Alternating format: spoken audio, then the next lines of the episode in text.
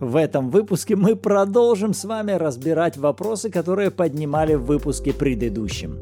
А именно, какая связь между даром праведности и материальным обеспечением? Что общего между праведностью и материальным обеспечением?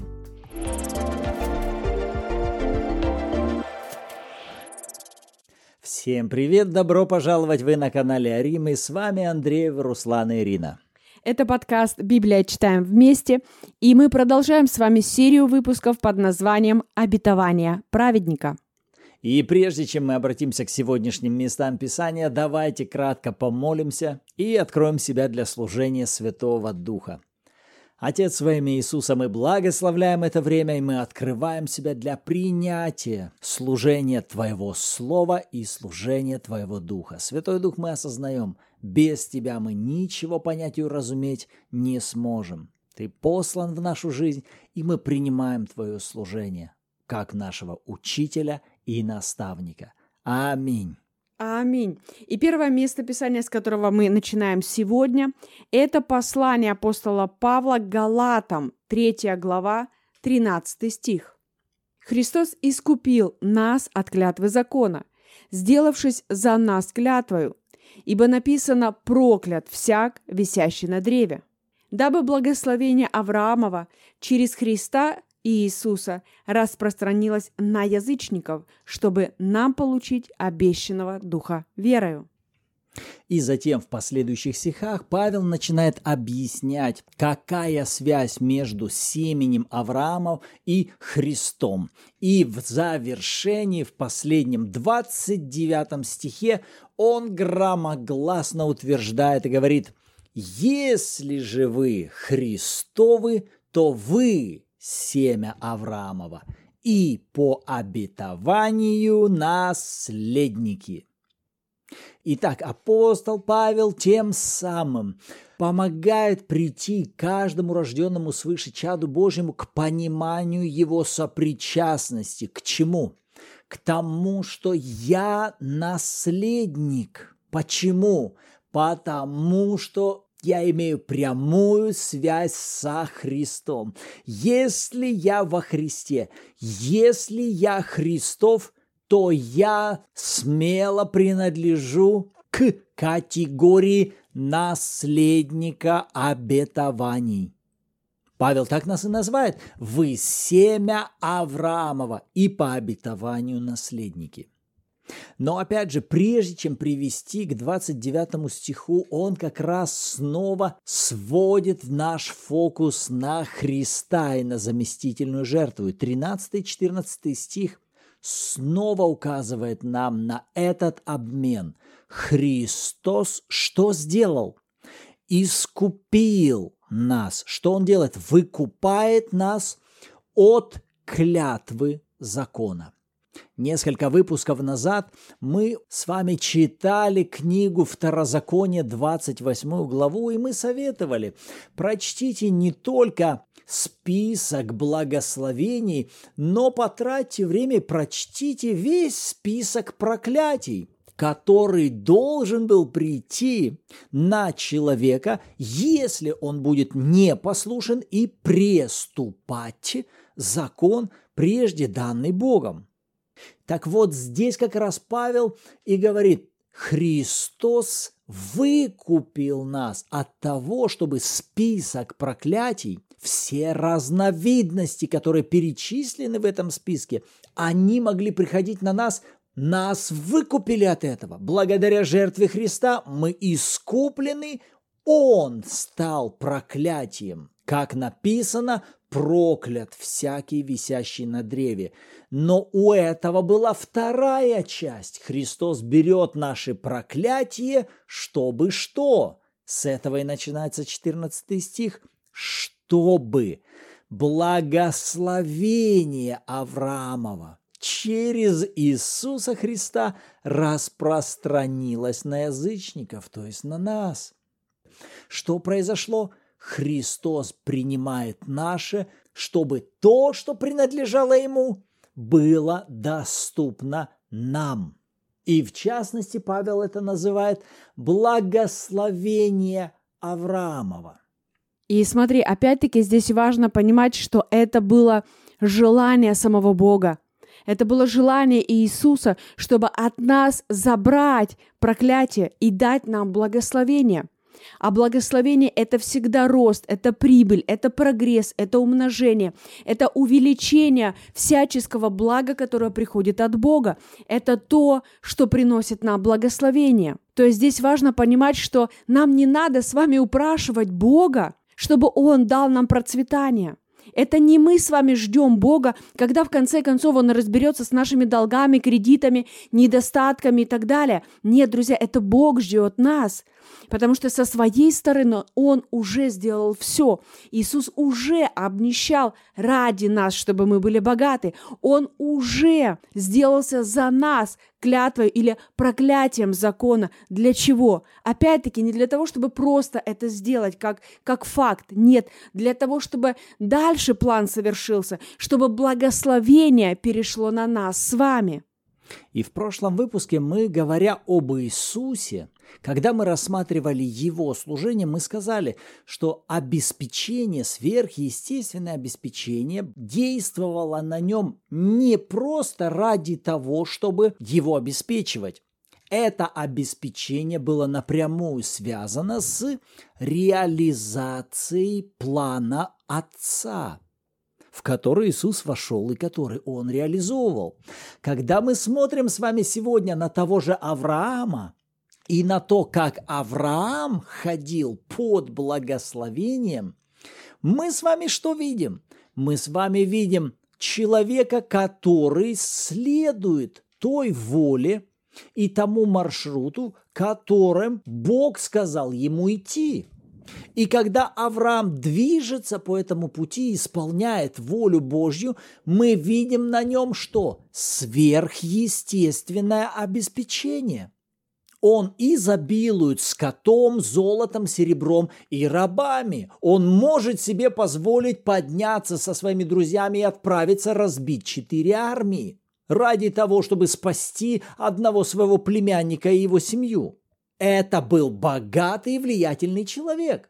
Но опять же, говоря о сверхъестественном обеспечении, мы с вами всегда должны помнить, оно напрямую связано с вашим предназначением, вашей миссией.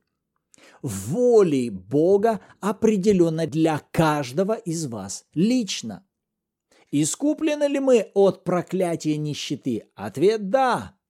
Подарено ли нам право быть наследниками обетования, обеспечения? Ответ – да. Благодаря чему? Благодаря жертве Иисуса. А вот следующий вопрос, к которому мы приходим. И что дальше? Что мы с вами делаем с этим? Кто мы с вами посреди этого? Помните эту важную мысль, которую мы утверждаем в каждом выпуске этой серии, что даже законное наследие не приходит к нам автоматически, то есть само по себе. В него необходимо войти, предъявляя на это свои права. Не просто, что «да, я согласен», а «да, я согласен, Господи, что повелишь мне делать?» Что мне делать, куда мне идти для того, чтобы войти и прийти вот в это место изобильной пажити? В прошлый раз, опять-таки, мы вспоминали с вами 22-й псалом, где Давид говорит «Господь, пастырь мой, и Он водит меня к водам тихим». Вы понимаете, что когда Господь, Он пастырь, и Он ведет, то важно, чтобы овца, она следовала за этим пастором. Значит, есть определенный путь, который пастор и Господь Он знает, и Он ведет именно этим путем. Но если вдруг овца решит, что она и так сама молодец, и она захочет пойти более коротким путем, каким-то более лучшим, не захочет идти за этим пастором, э, просто захочет полежать еще на этой травке, я сегодня не хочу идти за своим господином, и она отобьется от стада, знаете что, скорее всего, она не попадет на эту злачную пажить. И не потому, что этой злачной пажити нет, не потому, что ее пастор не хочет, чтобы она туда туда зашла, а потому что сама овца не заняла эту активную позицию для принятия, чтобы быть ведомой своим господином именно туда, где и есть эта злачная пажить. И напомню, что когда пастырь выводит своих овец на вот это место злачной пажити, ведь овцы же не зарабатывают это место. Вы понимаете, что овца со своей стороны, то, что ей нужно делать, это идти в послушании, да, буквально исполнять, идти по тому пути, по которому ведет ее Господь, ее пастырь. Но она не зарабатывает это. Почему вот это мышление того, что это мое наследие, я иду, я принимаю это, почему такое мышление для нас так важно?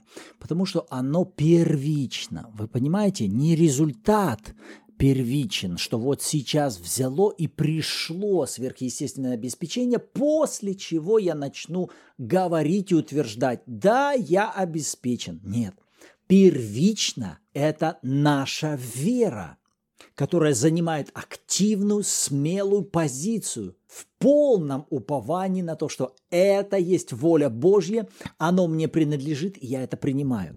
Если этого не будет прежде всего внутри нас, то даже тогда, когда Божье обеспечение и придет в жизнь этого человека – он не сможет его принять, он пройдет мимо него, он назовет это как-то по-другому.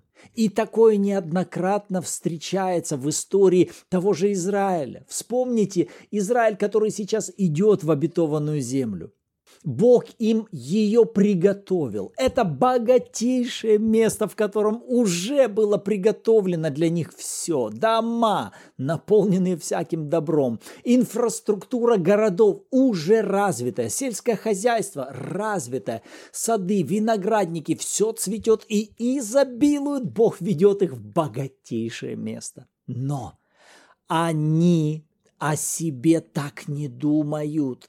И когда они приходят на границу, и 12 соглядатов идут и смотрят на это, то вы видите, что 10 соглядатов из 12 возвращаются и говорят, нет, мы не сможем, это невозможно, мы там погибнем в этой земле. Двое других говорят, да нет, мы возьмем. Но 10 остальных говорят, нет, эта земля пожрет нас, мы там погибнем. Очень красиво об этом сказал пророк Еремия в 17 главе, 5-6 стих. Проклят человек, который надеется на человека, плоть делает свою опору, и сердце которого удаляется от Господа.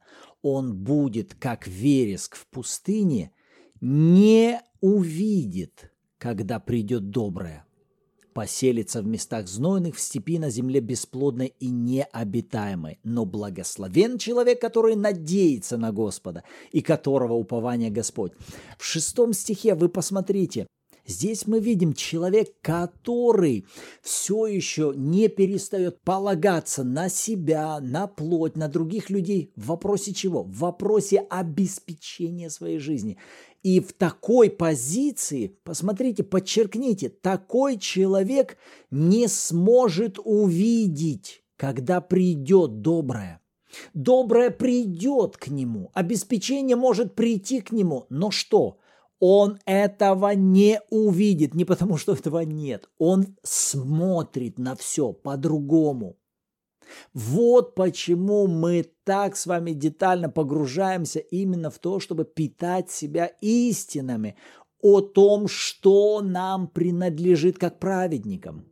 Для чего? Для того, чтобы мы прежде могли занять эту позицию наследников и принимающих, и когда это будет приходить, мы будем ясно это видеть, ясно понимать, мы не пройдем мимо мы правильно будем читать и истолковывать те или иные возможности. Мы будем видеть возможности, а не будем называть это бедствие. У Израиля они, глядя на возможности, видели это как бедствие. Этот человек, о котором мы только что прочитали, он вроде бы ищет обеспечение, а в результате оказывается в местах знойных, в степи, в земле бесплодно необитаемой. Как он там оказался? Он неправильно толковал события, а возможности, которые приходили к нему от Господа, он толковал искаженно. Почему? Видел, видел неправильно.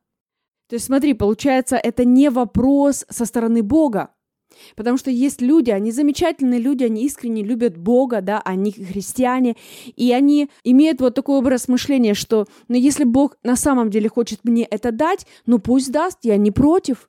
И они сидят, и они сидят, и они сидят, и они ждут, и сидят, и ждут, и сидят, и ждут, а оно не приходит, ну, наверное, это не воля Божья. Друзья, когда мы говорим о воле Божьей для нас, то нам важно рассматривать ее именно в Иисусе Христе.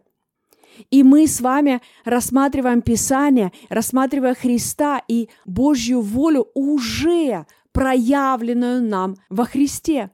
Он уже обнищал, чтобы мы были богаты. Он уже искупил нас от проклятия, дабы дать нам благословение. Тогда вопрос, а что он не доделал? Разве есть что-то, что Бог со своей стороны не доделал, чтобы дать нам изобилие или наследство, которое Он переписал на нас благодаря Иисусу? Смотрите, со своей стороны Бог уже все сделал. Поэтому опять-таки мы приходим с вами к тому, кто мы посреди этого и что мы с этим делаем. Что мы делаем с этими обещаниями, с этими обетованиями, со Словом Божьим, которое Бог проговаривает в нашу жизнь снова и снова. Ведь я так думаю, что для многих из вас эти местописания звучат уже не впервые – и это отличный повод позволить Богу поработать с вашим сердцем и с вашим мышлением, чтобы вы из пассивного состояния переходили в активную позицию принятия от Бога всего того изобилия, которое Он приготовил не только для вас, но через вас чтобы вы были богаты на всякое доброе дело. И Писание говорит, что тем самым Бог прославляется, когда вы помогаете кому-то другим людям, и они благодарят Бога за вас, что у вас есть эта возможность. И без действия сверхъестественного обеспечения, как мы тогда сможем исполнить великое поручение Иисуса?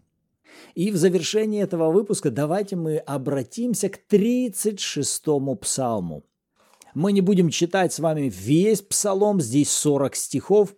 Мы выделим с вами самые яркие и подходящие именно к нашей теме.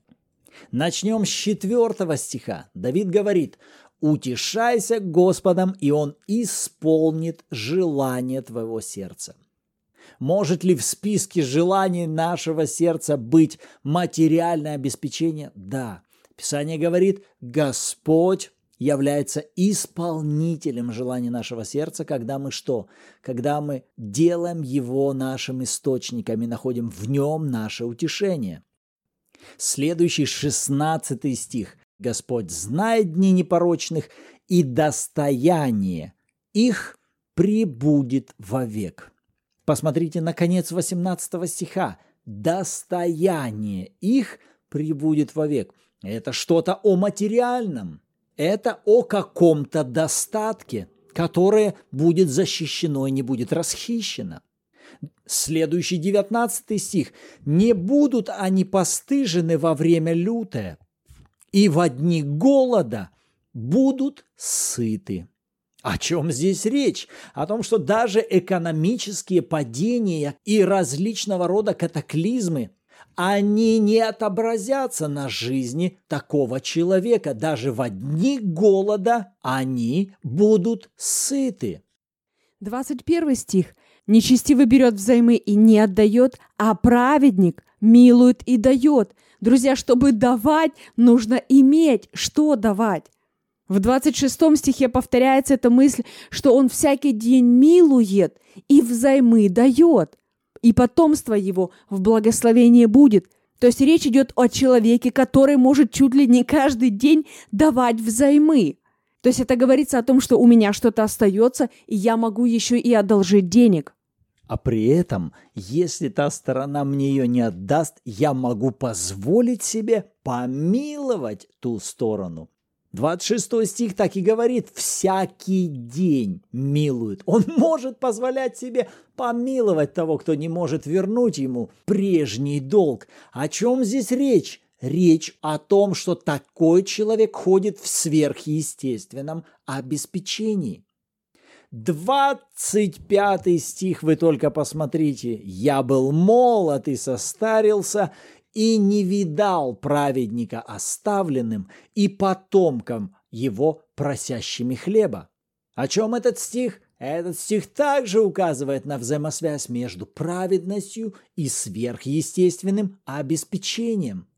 И заканчивается этот псалом «От Господа всегда спасение праведников». Он защита их во время скорби, Он поможет им, избавит их, избавит от нечестивых и спасет, ибо они на Него уповают. Аминь. Вот некоторые обетования для нас, как для праведников, о жизни изобилия, которое Бог пообещал нам. Поэтому, друзья, добро пожаловать. Открывайте Библии свои, снова и снова прочитывайте эти стихи, останавливайтесь, размышляйте над ними, благодарите Бога за них, провозглашайте их в свою жизнь. Начните общаться с Богом вокруг этих стихов, позволяя Святому Духу говорить к вам через них. Пусть это Слово Божье станет буквально живым и действующим в вашей жизни, чтобы оно могло проявиться в полноте именно в вашей жизни и через вашу жизнь. Это могло проистекать в жизни других людей. Вот наши размышления вокруг этих мест Писаний. Что думаете об этом? Вы рады будем увидеть ваши заметки в комментариях под этим выпуском или в чате Bible в Телеграме. Все нужные ссылки вы найдете в описании либо в шапке профиля. И в завершении этого выпуска, как всегда, давайте построим нашу молитву благодарения и провозглашения веры на основании Галатам 3 глава 13 стих. Господь, я благодарю Тебя за то, что Ты искупил меня от проклятия закона. Ты сделался за меня проклятием. Для того, чтобы благословение Авраамова через Иисуса распространилось на меня лично. Я верю, что я семя Авраамова, и я по обетованию наследник. Благодарю Тебя, Господь. Я принимаю это. Аминь. Как это может звучать в виде утверждения веры? Я искуплен от проклятия закона благодаря жертве Христа – Благословение Авраамова через Иисуса распространилось и действует на моей жизни. Я семя Авраамова, и я по обетованию наследник. Во имя Иисуса я верю в это. Аминь. Аминь. А на сегодня мы будем заканчивать. Услышимся в следующем выпуске. Всем благословений.